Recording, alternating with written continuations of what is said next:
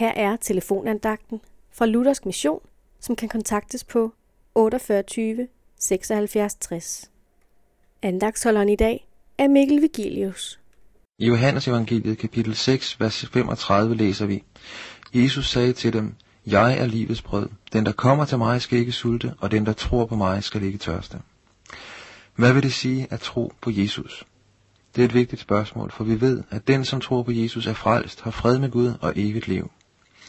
I de to vers, vi læste, siger Jesus noget meget afklarende om dette spørgsmål.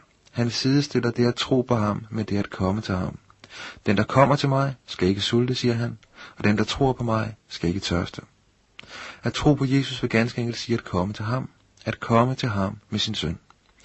At tro vil altså ikke sige at have det på en bestemt måde, være på en bestemt måde eller føle noget bestemt, men ganske enkelt at søge det rigtige sted hen til Jesus.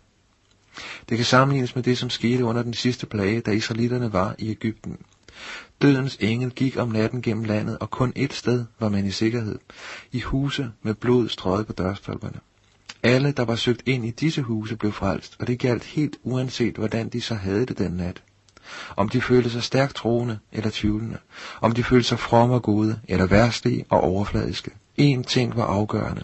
At de havde søgt hen bag blodet, og dermed var de frelst. Det afgørende er ikke, hvordan du har det og føler det, når du kommer til Jesus. Det afgørende er, at du kommer til ham med din søn og tager dig ud med ham om den. Der tror du, og der er du frelst. Amen.